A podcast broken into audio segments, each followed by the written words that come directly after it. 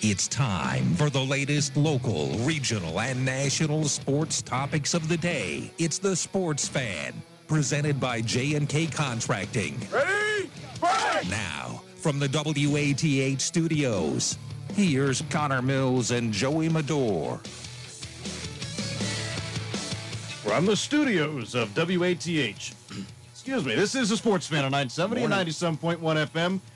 Connor Mills, the mic, alongside Joe Medore and Brad Walker on this second day of November, six oh six on the clock and forty-three degrees, and kind of clear outside right here in Southeast Ohio. Again, it's a Sports Fan presented by J and K Contracting. The system jumped me a little bit. I want to open up the show a little bit cold. Uh, as we heard the news yesterday, as Troy shared on the Facebook group page, um, and, and I'll read a little bit of an excerpt from it uh, here today.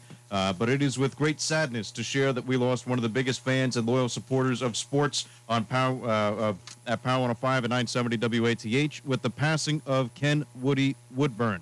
Uh, he passed away peacefully at his home on Wednesday. Kenny was an avid listener to all of our sports programming and would tune in almost to every high school football game, coaches show, Reds games, and was a frequent caller into the Sports Fan and the Friday night postgame shows. Uh, so it was with great sympathy, and we uh, express our condolences out to the Woodburn family uh, as they go through these times. And although I did not know uh, Ken Woodburn personally, I know uh, a lot of you have. A lot of you can share a lot of your experiences. And, of course, we encourage you to call in uh, and share some of those experiences at seven four zero, five nine two, six six four six, seven four zero, five nine two, six six four six. And I know Troy will be in the studio. I think he's trying to put something nice together Uh, as a montage of all the uh, great times that uh, Ken had called into the program. Uh, so look forward to that when Troy has that ready. Uh, but again, this is a Sports Fan on nine seventy and ninety-seven point one F M, W A T H. It was a busy weekend this past weekend on Friday. Uh, Trimble fell in the regional semifinals in Division seven, Region twenty-seven, uh, to the Newark Catholic Green Wave. That was a thirty-five nineteen loss for Trimble. Turnovers bit them a little bit. And then, of course, a big, big win for the Cincinnati Bengals as they uh, they beat the Titans. I mean, that was a five and one football team. That was a pretty good win for Cincinnati over Tennessee, and we'll talk about it, uh, of course, with Joey and Brad. But, fellas, let's start first with the Trimble Tomcats on Friday. They had a remarkable season. Uh, they did almost everything that they could. Uh, turnovers, again, was the, the big issue for Trimble. Uh, they, they just could not You know, survive by turning the ball over that many times. Nah, absolutely not. It's tough when you get up into four or five turnovers the, to win any football game, you know. And they showed a lot of resiliency in that second half. I mean, they got down twenty-one to six at halftime. It looked like they could have just rolled over and that uh, they could have just been outmatched. But they battled back, made it all the way down to a, to a two-point game, I believe, twenty-one nineteen. And then, you know, the turnover bug just started to kind of bite them again. And Newark Catholic, they did such a good job taking advantage and scoring off those turnovers, something that doesn't really happen too much to the Trimble team. They're usually the one that, that forces you to make the mistakes, and then they capitalize off that, and that's how they go on to beat teams like they do. But they kind of, you know, got to taste their own medicine, and it's been a Newark Catholic team that's had their number over the over the years in the playoffs, and they still have not beaten them in school history. So it's a bit of a sour taste to, to end the season. You know, you feel like had an undefeated number one seed had a chance to make a, a run at it, but they just ran into a really good team on Friday night. And Newark Catholic, that's that's how they, they, they've won a majority of their games now entering this postseason. The week before against Danville, found a way to force a good amount of turnovers and then just simply capitalized on them, uh, kind of reading in, just leading up to the Trimble game. They, they may have gotten those turnovers, but they capitalized, and that's what really good teams do, especially in the postseason. You have to, when given the chances, you have to execute. I know Joey and I kind of harped on that a lot in our postgame show, but when when you turn over the ball, you just hope that you don't give up any points or give up a lot of time of possession. Well, Newark Catholic did exactly that. They were getting points. They were soaking up a lot of time. So they were given a lot of great chances, and they executed great on them.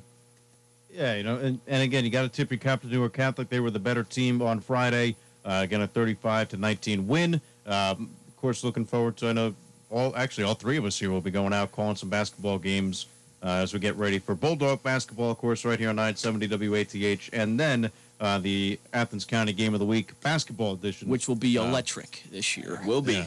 A lot of energy coming. Yeah. Over on the F M station. Just be prepared.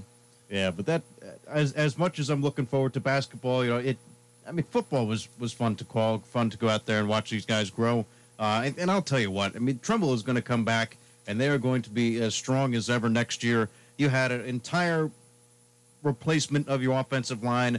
You had a team that, you know, had some growing pains at the beginning, but they got those big wins. They got the win over Eastern. They were still, you know, undefeated in the T V C Hawking. Uh, you know, they they had a, a pretty remarkable season, and you know what?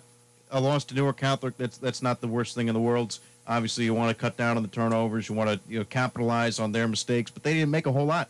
Uh, Newark Catholic did. Uh, he kicked the ball around a little bit too much, and and it is what it is at this point. But um, you know that. That future is very bright in Gloucester. That's kind of what Heath and I had said, you know, overall towards that towards the end of that broadcast. Yeah, me and Brad talked about Oliver on the post-game show. This is one of those games that can be a motivator, you know, heading into the offseason when you're, you know, trying to max out on all your benches, when you're out there in the hot sun doing seven-on-sevens or, you know, your two-a-days and whatnot. You know, this is the game that you can harp on because this is the one team that has, you know, what was going to be this main group of rising seniors here. It's going to be the one team that got the best of them. So that you, this is going to be a good one to, to you know, kind of keep in their minds and, you know, maybe they'll get a shot at them again next year in the postseason. But I, I, I feel bad for the T V C Hawking next year, man, because this team is going to be absolutely loaded and, you know, they're all coming back. Uh, it's very rare in high school you get multiple years with the same exact skill position group, but that's exactly what they're going to have next year. What I like the most out of this Trimble team this season is, is yes, they advanced well in the postseason, which was which was great. But they won a lot of uh, tough games in the regular season, tough conference games, too. And when you have a, a younger team with some newer starters, just like Lackey, a quarterback, sometimes you fall in one, maybe two of those games. But they certainly did not this year. They showed the grittiness. They showed the toughness. And just to think that this team can only get stronger moving forward, they're going to be a wrecking ball come next fall. Yeah, I, I And just to think of, you know, how good Guffey's going to be, how good Downs is going to be, how good Lackey's going to be. And I mean, the freshmen and sophomores that probably yeah. didn't get that much playing time, they're going to be coming up into the rotation. Right. Right. And, and I heard tremendous things about this, you know, the middle school team or the, uh, you know, the younger guys that are coming up. I mean, these Trimble's not going anywhere anytime soon because from what I'm hearing from, you know, Heath and what I'm hearing from, from other guys is that youth team, you know, went, went undefeated. You know, that, that team is going to be pretty good, not only next year when they have, you know, the majority of their team coming back, but for years to come. So that will be exciting, and that will be fun to go out and follow for football. And it'll be the twenty-eighth year for Phil Ferris coaching. Uh, do you guys remember how many wins they had in the postseason prior to, to Coach Ferris? Two. Two. I don't think they were wins. They were appearances. They're, they're, they did not have a win, I don't think. They had two, I, they had two appearances, yeah. and I think they were both losses. Yeah. Yeah. That's um, an, that's ridiculous that Phil Ferris, what he's done with that program. And and I like to say, yes, it happens at the high school level and all their success there, but it's about where it starts. And obviously, he probably, when he first took over and got got the guys in high school ready, he immediately went down to that lower level. Not not the middle school, went even younger, the elementary school kids. Get the get little leagues going. Have them playing the other county schools because that's why Nelsonville, York, Athens, Trimble, that's why these teams are so competitive every year because they have th that young foundation playing with each other in elementary school, then in middle school, now under the bright lights on Friday night. And finally, as we work our way up, you'll just see that that tradition just continues to grow and grow. Yeah, and that tradition's not going anywhere. I mean, I, I was able to see uh, Cameron Kittle and uh, Connor Wright. Uh, they made their way into the stadium, and they were able to take in, you know, that regional semifinal game. And it, they get to go back and see what they helped to build, right? I mean, those guys, you know, were a, a big part in Trimble's success. Obviously, Cameron Kittle right now, preferred walk-on over at Ohio State. I've seen a couple pictures float around, uh, you know, with him on the sidelines and, and the such. Um, you know, and, and Connor Wright, I'm sure, is doing some. I think he's playing football D two, D three, somewhere. I, I can't remember off the top of my head. Um, but, you know, they're both involved with football, and they, they played a huge part in building that program. And I'm sure that they were smiling, seeing, you know, how well that this crew this year was doing. And it's going to be even better next year. Uh, and then that, that's always the, the most exciting part at this point of the season. You know, ask me a week ago, the most exciting part was that they're still in the postseason. Ask me that, you know, it, it's next year. That's the most exciting part. Uh, but, you know, it's it's been fun to watch them. It's been great to go out into the communities, you know, especially during the, the uh, coronavirus and everything, uh, to go out and bring you these games. Uh, you know, I'm sure Brad, you know, calling all those Athens games and, and working with, you know, the everybody involved with making that happen. Uh, you and Frazee doing that. And I know Heath and I always appreciated going to Nelsonville, York, or going to Trimble, or uh, even Alexander. Um, you know, that was uh, I always appreciate the work that the athletic directors were able to uh, to do and, and accommodate us for those games, because obviously it, it's not easy times. But again, it, it's been fortunate for us to go out there, call those games, and bring you Southeast Ohio football, uh, either on Southeast Ohio's number one hit music station, Power one oh five, or right here on the home of the Bulldogs and a bunch of other uh, sports here, but nine seventy W A T H. Certainly, it's it's always a fun and pleasure broadcasting sports in this area, and was just super thankful to just have sports in general. And we just found out today the the state final location just outside of Columbus, which I think is great. I know a lot of people, when it moved back to Canton, were a little frustrated just because of schools kind of uh, around here that would have to take that long trip all the way up to Canton. Well, that's kind of gone now. No matter where you are location-wise, you're going to have a similar drive, I would think, unless you're a suburb right outside of Columbus. But other than that, a lot of teams, it's just going to be a two, three-hour trip. So really good to see that the O H S A A pulled that off, so we have some stability. And I know we have neutral sites for this upcoming weekend too, which which is really good to see, because that yeah. will truly make it feel like playoff football. They will have neutral sites if the uh, the better seed decides to have neutral sites. Because right now in the regional finals, you still have, you know, if Trimble was the number one seed and they beat uh, Newark Catholic last week, they'd still be home in Gloucester. There, there's no doubt in my mind that they'd be in Gloucester. But for the re- the state semis and the state finals, yeah. they would be at, at neutral sites. And I think uh, is is everything at the state level happening at at this uh, Fortress Obitz yep. southeast side of Columbus? Yep. Is that so? The semifinals. And it's a delayed weekend too, I believe. It is the uh, yeah Division One will play Friday, November thirteenth. Then Divisions two through seven will have November twentieth through the twenty-second. So yeah, D one had, I yeah. think, less teams in the bracket. That's why that they're already ahead of schedule on and, everybody. And that helps to spread everything out. It does, too, yeah. It, it makes it really nice that that's how the O H S A A kind of went after, because, yeah, D one's already in their Final Four, which I don't know if that was planned because of COVID or just the amount of teams that decided to opt in or not. But, yeah, it works out works out great, and based off the pictures I've seen of this facility outside of Columbus, looks like it's a really awesome facility. Um, good social distancing facility, too. Appears to be a ton of room. So, and that's really good to see, especially because I, I know it's being used for the cross-country state final, too. So whenever you build a big facility like that, you always just you want something going on there, so it's worth the actual cost of the build, and it certainly is going to pay off this year. Yeah, and whenever, again, like you said, whenever you have something like that, it's nice. It, it would have been nice to, to go a little bit closer than it would be to Canton, as you were talking about. Um, How much does a stadium hold? eight thousand. eight thousand? I think. So what, it's still fifteen percent capacity or whatever yep. then? For it's, the, uh... it's a uh, Fortress Opens has an eight thousand seat grandstand that will be able to set up socially distancing with one thousand five hundred total fans. Uh, so you got to split one thousand five hundred in half, and what would that be, seven, seven hundred fifty fans Something for like each that. side? That's still a good amount. Yeah, I mean, that's not bad. You know, that's not that's ideal, still, but right. better than nothing.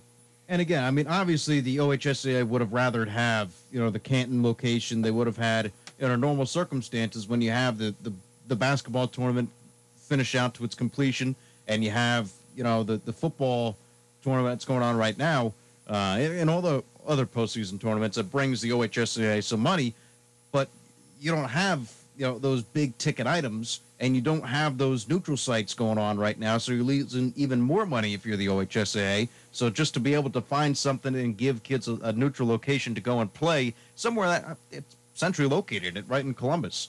Uh, so w- with everything that's going on, um, it's a nice job for the O H S A A to, to find a place, get it neutral, and, and try to get as many fans in the uh, in the stadium as possible.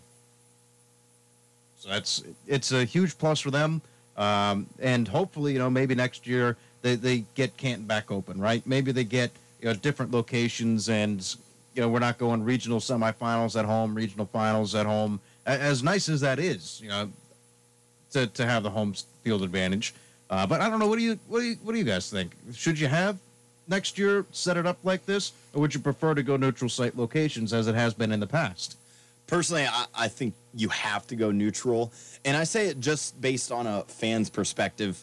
because normally when you get to these regional semis, regional finals, you have a lot more fans that want to go to the game rather than like a, a week two matchup or week three that's a conference game but doesn't matter as much. When these games matter so much more, it's kind of dopped right in the middle of where the two teams are playing. You're able to go to these facilities with, with bigger attendance. As much as we love to go to Gloucester Memorial, if this was a full-capacity game, Newark Catholics fans would probably be a little bit disappointed because they wouldn't be able to show as much support as, say, the Trimble um, fans w were able to show.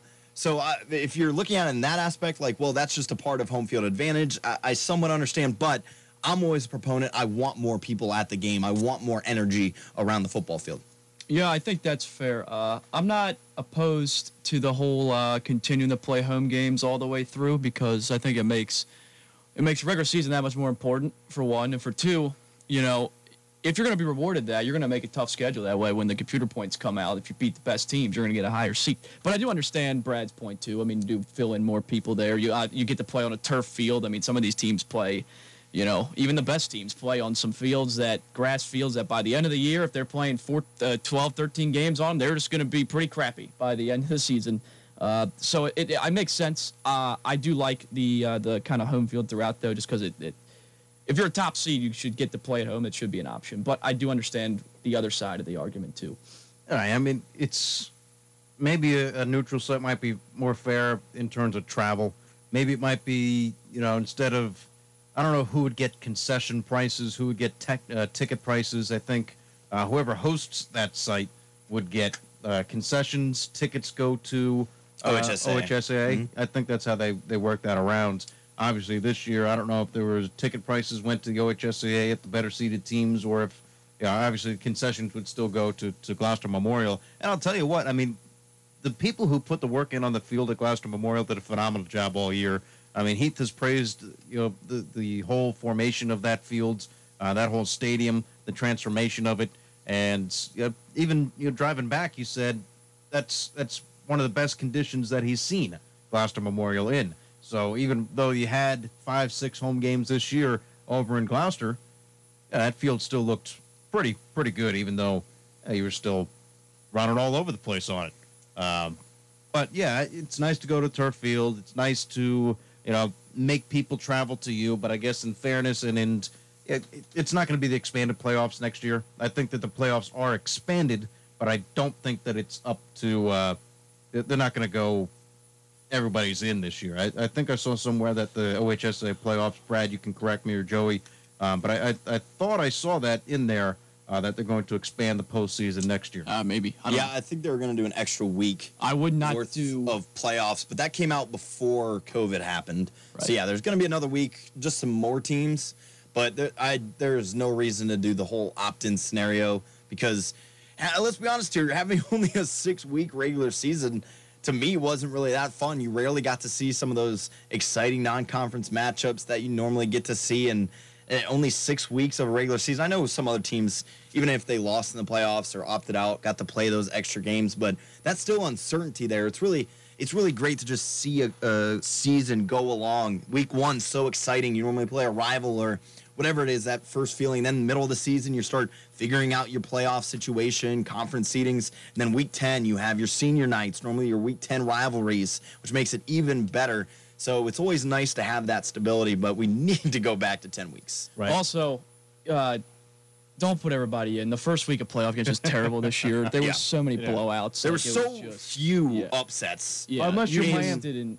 yeah. Miami and Chillicothe. But you keep bringing that up, yeah. but Chillicothe had like eighteen players. Uh, was there anything else that, that was an upset, I guess? Well, and, we, and couple, you have to think week but, one of the playoffs this year were teams that the – barely would have made it in a normal regular season. There were just two teams waiting to see who got their ticket to the slaughterhouse. Right. It was kind of like when um, uh, it was between Oklahoma and I forget whoever was going to play L S U round one of the college football playoff. It's like, yeah.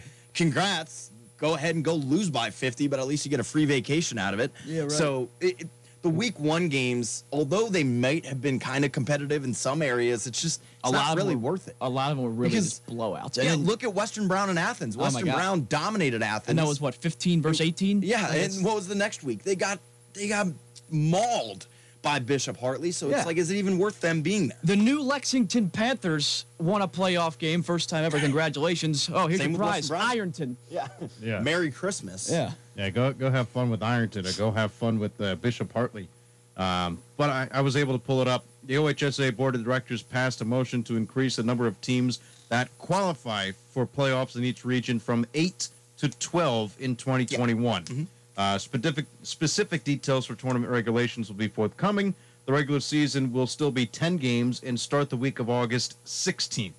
Uh, teams one through four in the Harbin ratings will receive a bye week eleven. Teams five through eight will host week eleven, and teams one through four will host week twelve.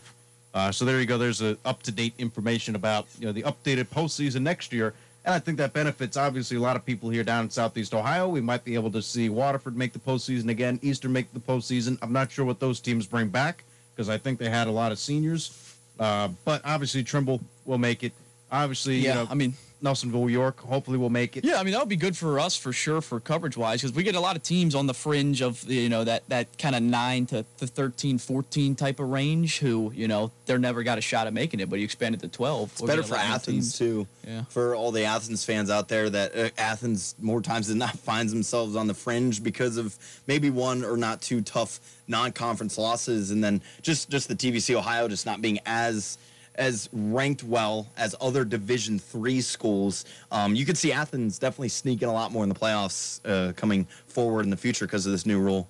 Yeah, I, I kind of like it. You expand a little bit. You give more people a chance. It's obviously not everybody makes it. You're not going to get a, a twenty-two seed Please versus no. a Bring it on, one. Baby. Uh, North man. Royalton, zero and six, twenty-two seed, won the first two playoff games.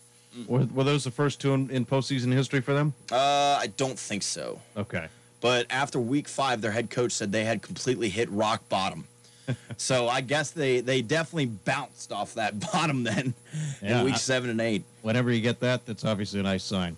Uh, we we still got a weekend to recap here. Uh, talk a little bit about Trimble. And, of course, our phone lines are still open at seven four zero, five nine two, six six four six. Got to take a short break. Cincinnati Bengals. And, of course, uh, more football talk on the way, as this is The Sports Fan on nine seventy and ninety-seven point one F M. W A T H. From concrete to roofing to siding and windows, J and K Contracting has you covered from the ground up. Whether it's a room addition, a complete home build, or your commercial projects, let the professionals at J and K be of service from groundbreaking to completion. And don't forget, they accept all major credit cards. They even have free seamless gutters with every complete roof installation. Don't hesitate to call J and K Contracting at seven four zero, six nine eight, three five two one for a free estimate. At Ohio Health, we'd like to remind you that even in the face of a pandemic, other health issues don't just go away. Every forty seconds, someone still has a heart attack. A stroke won't just hold off until all this is over. And knowing the signs and risk factors for both is as important as ever. It's time to take back your health safely. And like always, Ohio Health is here to help you do it. Visit ohio health dot com to find out more.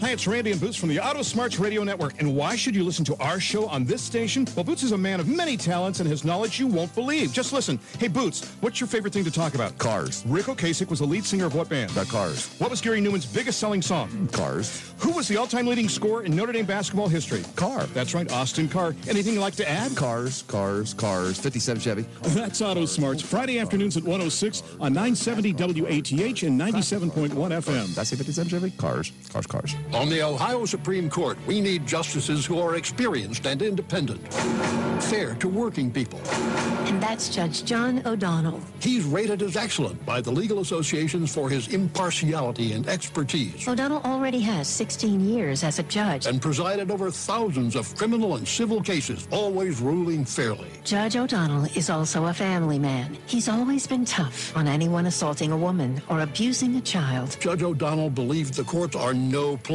for politics or special interest money. His priority will be making sure working people get a fair shake. And being fearless to do what's right in the face of pressure from special interests, because the stakes have never been higher. Judge O'Donnell is experienced, fair, and impartial. And an independent voice for the people. Judge O'Donnell believes, for the first time in thirty years, it's time for the Ohio Supreme Court to truly be the people's court.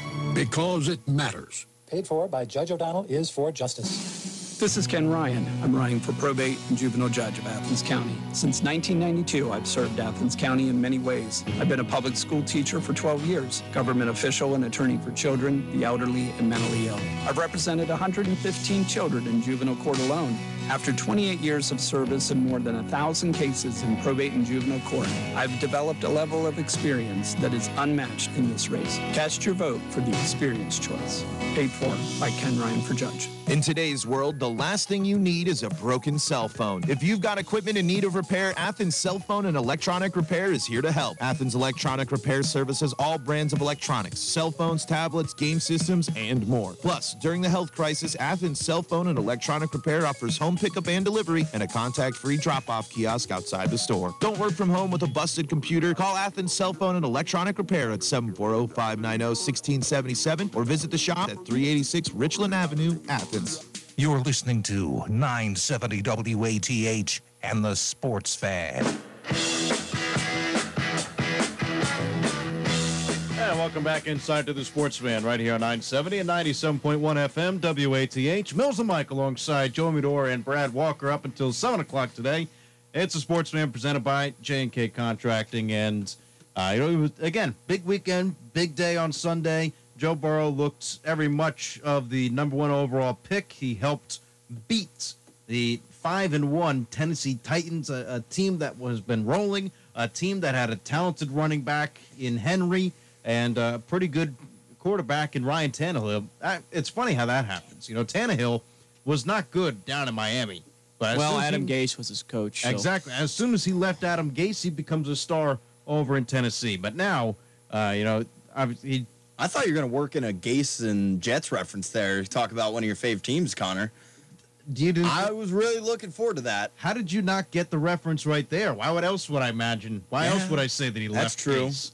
Uh, and, and I had a, I think Trevor was going to call in. I told him to call in and ask me this question, uh, but oh, I, here we go. I told him, you know, he asked me through Twitter, and he goes, you know, why are you a Jets fan after my Kansas City Chiefs did that to the Jets? Well, it was like thirty something to nine, and you know, I'm like, listen, call into the show. You asked me. No one cares. They stink. Exactly. Back to the Bengals, a yeah. winning team on Sunday. Exactly. Yeah, make sure you add nope. on Sunday on that. Nobody cares about the Jets until Trevor Lawrence gets drafted by it. Eh, but he's going to the Giants. He's going back to school. You think? He is not going back to school. They Clemson let him yeah. get the virus. He's out. Yeah, well, I, I'm interested to see how Notre Dame and Clemson go. Uh, but as for the Bengals and for Tennessee, uh, second win of the year for Cincinnati. They matched last year's overall total. Uh, so that's a, a big congratulations to Zach Taylor. He has met his total win total from just a season ago. I almost wish I mean, we, we need and some. And still, still none of those victories are a road win, no. but it is a good win to look at at the end of the season. They have three not losses. Hold on, did you guys do like a golf clap or was those actual claps? I would have given them like a golf clap. Ah, uh, you know, it, we, got, we put our hands really close to the microphone, so it may have sounded louder. they beat than... a, they beat a really good football team. That's that's all that matters. Uh, and it was a complete game too. I mean, you had the offense who was rolling, and you had the defense actually come up and make some big stops. I mean, complete complimentary football, which is what they've been missing all season long. Yeah, I'm not sure quite what the Titans' uh, game plan was yesterday. They ended up throwing more than running, and that should never be the case with Derrick Henry on your team. Well, Cincinnati was up most of the time. Yeah, I mean, they fell behind, but still, that guy, the offense runs through him. And you saw in that game when they had re- just rely on Tannehill, and let's be honest, Tannehill's success has a lot to do with Derrick Henry averaging, you know, four yards a carry, uh, always falling forward. Every play is second and three, and then he can throw a play-action bomb to A J. Brown down the field. That wasn't the case yesterday, and he looked very average. He padded the stats a little bit in that fourth quarter. But the Bengals' defense, once again, opportunistic, taking turnovers when they came to him. And, you know, one thing Burrow's been great at this year is when the defense does force a turnover, they very often turn it into points. And they did it again yesterday. I'm a happy T. Higgins owner on my fantasy team right now. He's been great the past few weeks, you know. Uh, Burrow's been great spreading the ball around to different guys. Boyd's been getting involved. He got Auden Tate involved yesterday as well. Uh, they just use so many guys on the offense. This is a this is an above-average offense when it comes to the weapons they have. Obviously, the O-line is struggling. And that's another thing, missing all those O-linemen. Joe Mixon's out, and just for them to come out and perform that way, uh, it shows a lot. And maybe it could be one of those games that, you know, maybe turns a bit of a corner for them. I mean, they still have a lot of issues. Uh, and, you know, they're not going to be able to just sell out to try to stop the run and then make Tannehill throw every week. Uh, but a good victory for Zach Taylor, especially, you know, I think this one takes him off the hot seat a little bit that some were kind of starting to throw him on there. Because uh, had they blown that game yesterday, I think it would have been um, pretty certain that he would have been out by the end of the season. But he did not, and uh, they held on to the win, gave a couple touchdowns in the fourth quarter, but it was no big deal. The game was already uh, well in hand. So hats off to Zach Taylor and the Bengals, and Burrow had another great game, and, you know, just continues that on to what looks like is going to be a Rookie of the Year season for him. Yeah, and uh, not to cut you off, Brad, but I, I just wanted to, you know, this offense has been pretty good, and I mean, you've probably seen Andy Dalton more than I have. Uh, you know, you, you followed this division, or maybe even Joey.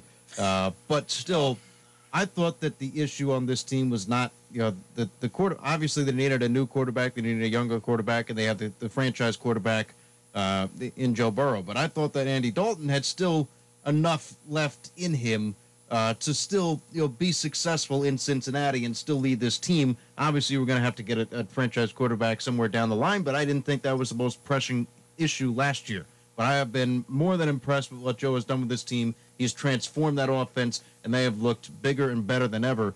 Um, it, and it even goes to show when, when Dalton had a chance uh, with the Cowboys, you know, he, he really didn't shine at all. I mean, you, you saw what Dak Prescott could do, and then you saw what Andy Dalton was doing. Uh, you know, Dalton has fallen off a cliff, and, and it's just a testament to show how much better that Joe is uh, right now, and, and how he has been able to lead that team uh, to a, a big win over Tennessee.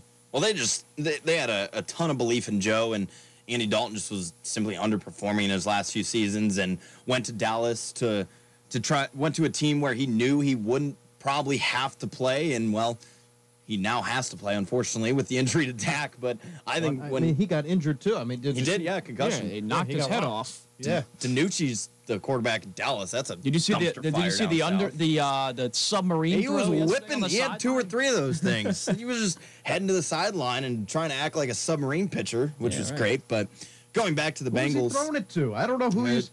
The guy was um, out of bounds. Yeah, he, he tried his best. That's uh, it's James Madison, James Madison University pride right there. But the great football program. But the there. Bengals, you know, I, I was one. I'm kind of like you, Connor. I figured they'd hold on to Andy Dalton at least for this season, kind of do what Miami did, uh, let Dalton be the starter in the beginning of the season and then work Joe in.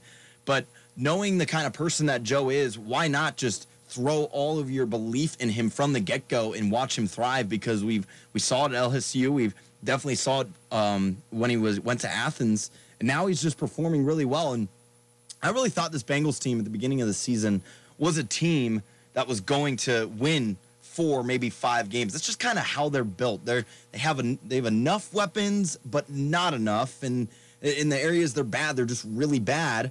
So they're going to win a couple games like this. I said they're going to beat one or two really quality opponents, and then the opponents that they have a good chance with, they'll squeak out a couple of victories there. So um, another win for the Bengals. I think either two or three more in the future, especially with the way this division's going. Um, they've already been swept by Cleveland, so I wanted to make sure I threw that in there.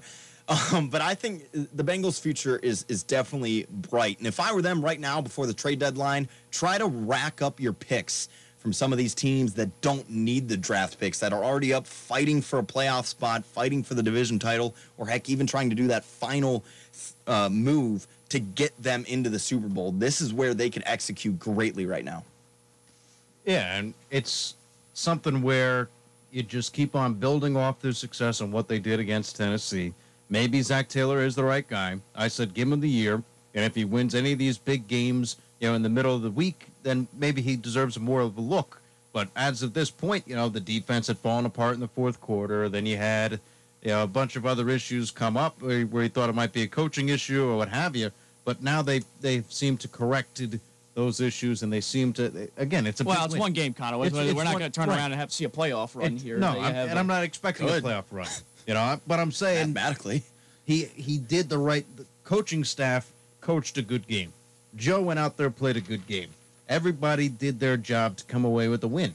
And you do that, you got a lot of excitement over in Cincinnati. Yeah. Um, and I was trying to pull up the P F P rankings to the uh, yeah, P P F F, Pro Football Focus. And I was uh, I guess it's behind a paywall or something, but somebody had said out there that the best quarterback right now in the A F C North, due to the rankings, on their rankings, is Joe Burrow. That means he's over Ben Roethlisberger. He is over Lamar Jackson, who was the M V P last year, and he's over Baker Mayfield, which obviously Mayfield's only good game this year came against Cincinnati just a week before. But it, it's it's feeling real dangerous yeah, in it, the northern part of the state right now, especially after this, our butt whooping on yesterday. Yeah, and we'll we'll get to that. We will get to that. Uh, but I mean, here's the rookie outperforming an M V P, a Super Bowl winner, and a, a number one overall draft pick and a fellow Heisman winner in, in Baker Mayfield. Like that's that's pretty impressive from from the Cincinnati rookie. And I, you know, I don't really understand the whole Heisman, former Heisman winner, bringing it to the N F L because of how many times it actually relates. I would say to to really solid players. I mean, I know Lamar's won a Heisman, obviously Baker did, but look, like Mark Ingram won a Heisman, and he's not been an N F M V P caliber player. He's kind of on the cusp, maybe the last few years, of a first team um, All N F L. But so rarely does that translate over. And I would say that Joe is is certainly second or third. Uh, I think Lamar is the clear cut best quarterback right now, just out of a respect issue, because you pick a quarterback in in in the North. Who would you rather go against? And personally, I'd be more dangerous with Lamar. He's been in the league longer, understands defenses a little bit better. But I think Joe and Ben Roethlisberger compete really well with each other.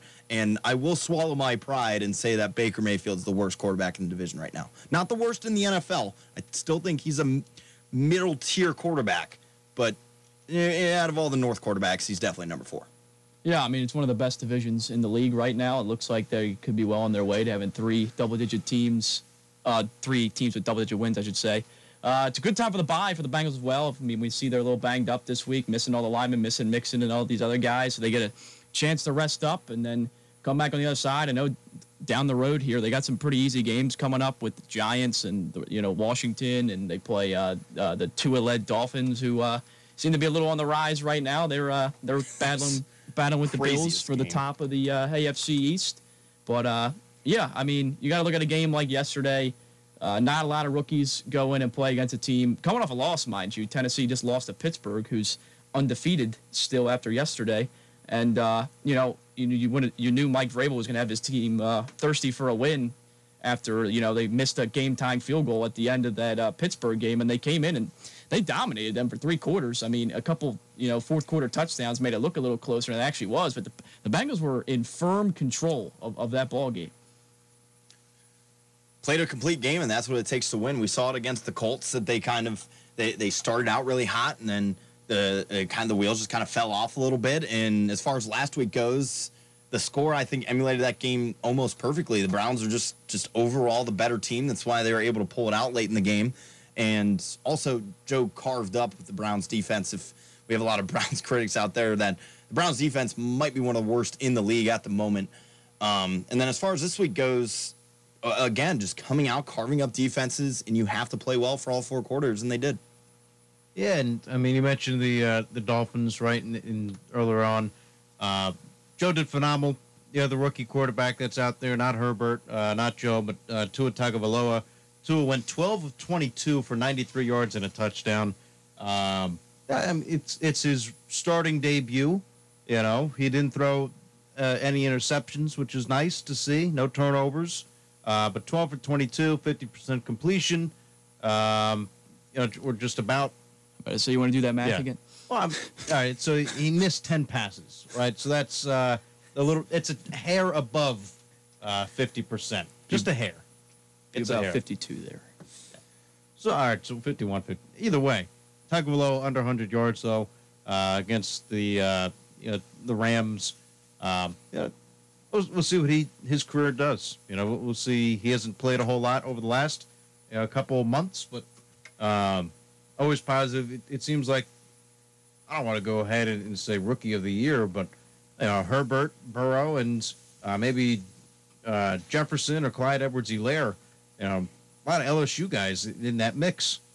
Yeah, I think well, it's up to Herbert or Burrow that's going to win that award. It normally is. Normally, rookie of the year, that's kind of what it goes to. The guy, the quarterback that performs the best that actually started for a good amount of time. And I think Joe is just the clear-cut favorite because You look at his contribution, this team is probably a winless team without him. Maybe if they would have kept Andy, maybe. I think they would just be in a similar situation, if not worse. But Joe is truly giving the Bengals a fighting chance in a lot of their games. Yeah, I would say Herbert's only chance to beat him out would be if the Chargers were winning, but they're not, and they blew like a twenty-three score lead yesterday. So, uh, you know, they're both guys just a couple wins, and they're both putting up similar stats. Of course, Joe has an extra start on him because, man, they took away that we should have Burrow versus Herbert week one, but frickin' had to start Tyrod Taylor, who never does anything. Poor Tyrod Taylor, man. Uh, His last two teams, he goes to the Browns, supposed to be the starter for a year, gets hurt, and then, fortunately, got Brad, we all know why they didn't put him back in. He's not good. Well, yeah, but it's Cleveland also. Yeah, that's a rational decision. And we had Hugh Jackson at the helm, who didn't even know how to win a football game. Stefanski won more games than in like three or four weeks than Hugh Jackson did in like two and a half years. So, and plus, you never really want to see it. But this, this again, with Taylor. Poor guy got punctured in the lung. The doctor was trying to help him, and he, he got hit with the lung. Like the, the doctor took him out of this game, and that's how Herbert uh, came into you know, being the starting quarterback. They're, I mean, I'm surprised there's not some conspiracies being thrown around about that one. I, I, I and we talked about it weeks ago. I mean, this is not new information, but uh, Tyrod Taylor just could not catch a break. You know, he. Why would you even try to sign with teams that, like, have a sh shot at getting a quarterback for their future? If I'm him at this point, I'm going to, to like, Baltimore or Dallas if Andy Dalton leaves. Maybe Seattle. Seattle would be a great fit. I'd love to play for Seattle. Anywhere, be a nice backup. That'd be huge. Anywhere where you have a doctor that's between the ages of, I'd say, thirty to about sixty, has steady hands and has, you know, not punctured any lungs. Uh, within his whole medical career, that that's probably a place. Sometimes you just hit the wrong spot. You know what I mean? It just happens. Yeah, he didn't yeah. play enough Operation growing up as a kid. Yeah, but this time you don't get the buzzer sound. Yeah, right? yeah, yeah. Yeah, you, you just get a dying human. Yeah, you get a. Uh, yeah. Oh man, uh, you, you can't have. Yeah, it's you can't play life like that. You, you can't. There's no buzzer to keep you from hitting the edges. You know. Uh, that's you, why you go to school for ten years to not do that, and well. Sometimes you swing and you miss. I, Literally. I, again, I, I don't even know the guy, but I feel bad for the guy. I mean, he's got to go through recovery. Again, it, it's terrible. It is terrible. We got woke up with two lungs, went to bed with one. it's And it's yeah. by none of his doing. No. Uh, but Herbert has looked pretty good. Joe obviously has looked pretty good. They're going into the bye week, and then on the fifteenth, that game is now at four thirty-five, four twenty-five for a start. Uh, four twenty-five between the Bengals and the seven and oh Steelers. Um, so that, that game got flexed. That game should be entertaining to watch, and we'll see what happens. Uh, but Bengals of the bye week. We'll talk a little bit about the Browns coming up next. We'll be right back. It's the Sports Fan on nine seventy, ninety-seven point one F M, W A T H. This is a Potter's Field. When people can't pay for their funerals, they are buried here. It is a lonely, desolate place, littered with unmarked headstones. No one visits. No one leaves flowers. But it doesn't have to be that way. For as low as one dollar a day, you can ensure your family will have the money to pay your funeral expenses. We offer burial insurance plans that pay up to thirty thousand dollars. Considering the average funeral costs more than ten thousand dollars, that's peace of mind for your family. There are no medical exams, your rates won't increase, and your policy cannot be canceled as long as you make your premium payments. Call now to get approved in minutes and ensure your final resting place is more than just a pauper's grave in a potter's field. eight hundred, three two three, zero six three three, eight hundred, three two three, zero six three three, eight hundred, three two three, zero six three three. That's eight hundred, three two three, zero six three three. Paid for by Final Expense Direct. In rural communities like ours, we look out for each other. We work hard and don't expect much in return. Just a fair shot. But right now, we're facing challenges like never before. Unemployment is high. Jobs still get shipped overseas. This pandemic rages on. Joe Biden knows the challenges we face here are unique. That's why he'll be laser-focused on helping us recover. My plan will help create new, good-paying jobs in manufacturing and innovation. Create them right here in the United States of America. So the future is made in America. And under Joe's plan, anyone making less than four hundred thousand dollars won't pay a penny more in taxes. and big corporations will pay their fair share for a change. Because Joe knows America's greatest economic engine isn't Wall Street, it's small towns like ours. And that's who he's fighting for every day. I'm Joe Biden, candidate for president, and I approve this message. Paid for by Biden for President. Where do you plan on watching the Athens legend and Heisman Trophy winner Joe Burrow and the Bengals play?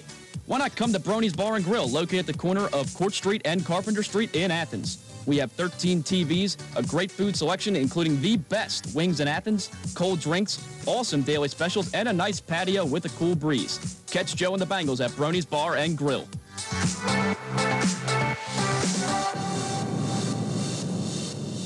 Keep it here for election coverage on a station that is first with news in Southeast Ohio, nine seventy and ninety-seven point one F M, W A T H. Starting at seven o'clock on Tuesday, stay up to date with all your election news from C B S News, the Ohio News Network, and locally with their own news director, River Chalker. C B S will follow the national stories, including the presidential election. O N N has you covered for election coverage around the state of Ohio, and River Chalker has your updates of local interest. Join us at seven o'clock for the information that matters to you.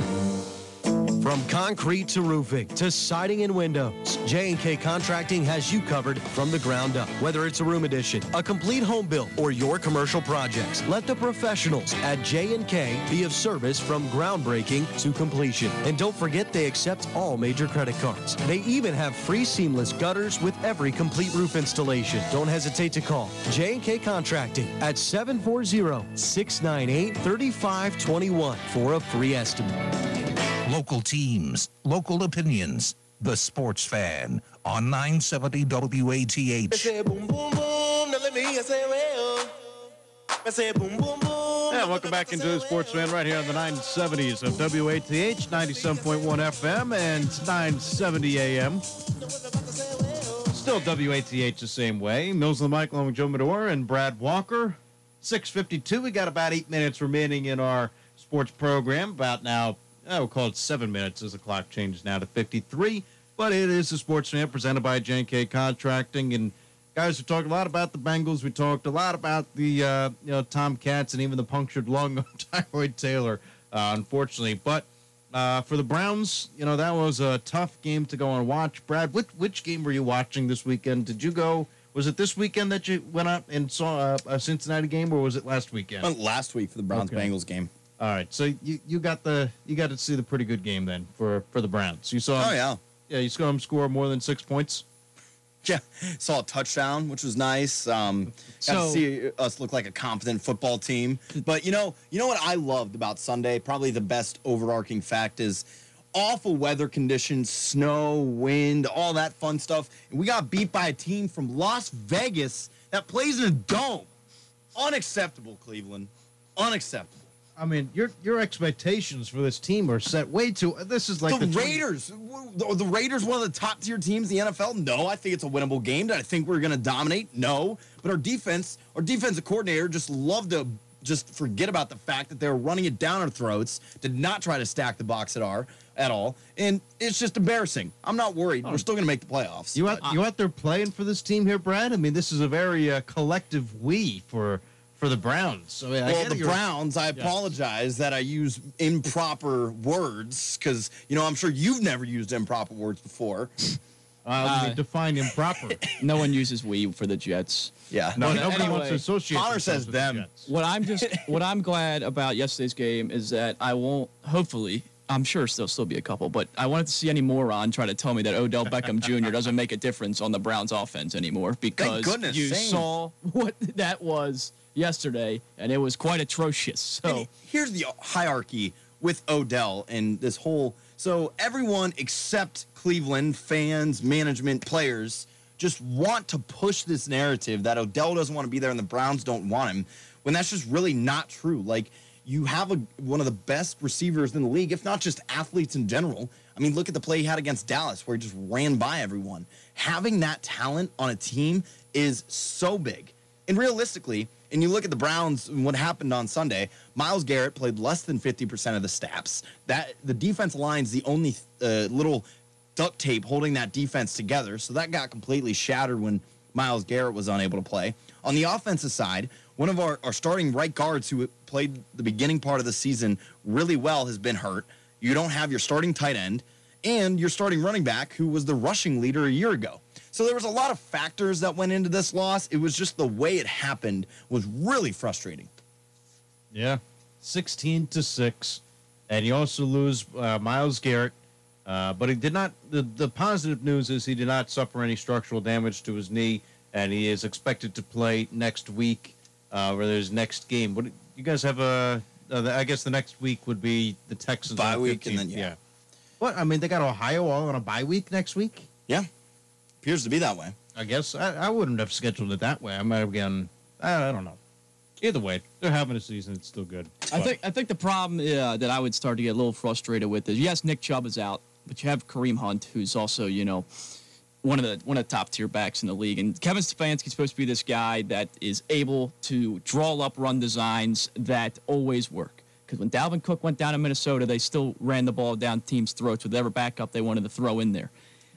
They're, they aren't running the ball with near as much success as they were earlier on this season. And if I was a Cleveland Browns fan, like the guy to my left, I'd be a little worried about that because you, I think we've seen at this point, unless they play the Bengals, Baker can't drop back forty times and, and just rip a team to shreds if he needs to. And, of course, it was some tough weather yesterday and all that, but you're an N F L quarterback. You got to deal with it.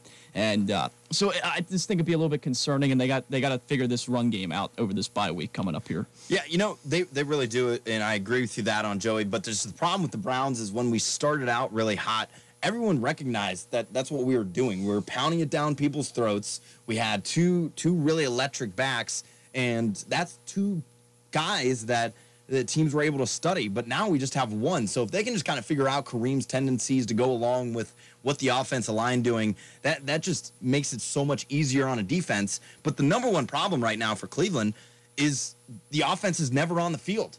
It's like they decided to take a vacation every game, and I don't understand, like Joey just said, why we don't run the ball, try to run out that time possession, because the Raiders had almost double our time possession. Same thing happened last week until that final drive where we kind of got some of that time of possession back. But it's it, you cannot win in the N F L if your defense is out there getting bruised and battered, especially a poor defense that is Cleveland. And when you don't have a guy like Myles Garrett, you're just going to straight up struggle. And that's what happened with the Browns um, yesterday. I'm not worried, though. After the bye week, super uh, winnable schedule. I have already penciled in three losses, maybe even four. I'm still hoping nine and seven wild card. Oh, you're a Browns fan. You already penciled in losses? Well, did you not see how we played against the Steelers and Ravens first go around? All right. Our only, my only hope is the Steelers keep winning, and by week seventeen, that game does not matter. And then the Steelers have to play their third strings, and Duck Hodges comes back in, and the Browns might squeak out a win against that. What do you got against Duck Hodges? Um, he's not good. Yeah, he's got a cool name, though. Connor heard that they won a couple games with that quarterback last year. Like, man, this guy must have been the star of the show, huh? No, he's he, I compared just like, to Big Ben. No. Not even close. I just like the name. I mean, that's a that's a quarterback's name right there, Duck Hodges. I like name, Gardner Minshew and all of his Dev- tactics. His name's that Devlin. It doesn't. doesn't uh, it's, all right, never mind then. Duck's I, a nickname. I, I retract my statement. Oh, man. Stumbling to the finish is Mills. Anyway, appreciate you guys listening to the Sports Fan right here on the ninety-sevens at W A T H. With Brad Walker and Joey Medore, this is Connor Mills signing off. C B S News is next at the top of the hour, and be sure to stay tuned to election coverage coming up tomorrow at seven o'clock. C B S, O N N, and River Chalker will have you covered for election coverage starting at seven tomorrow.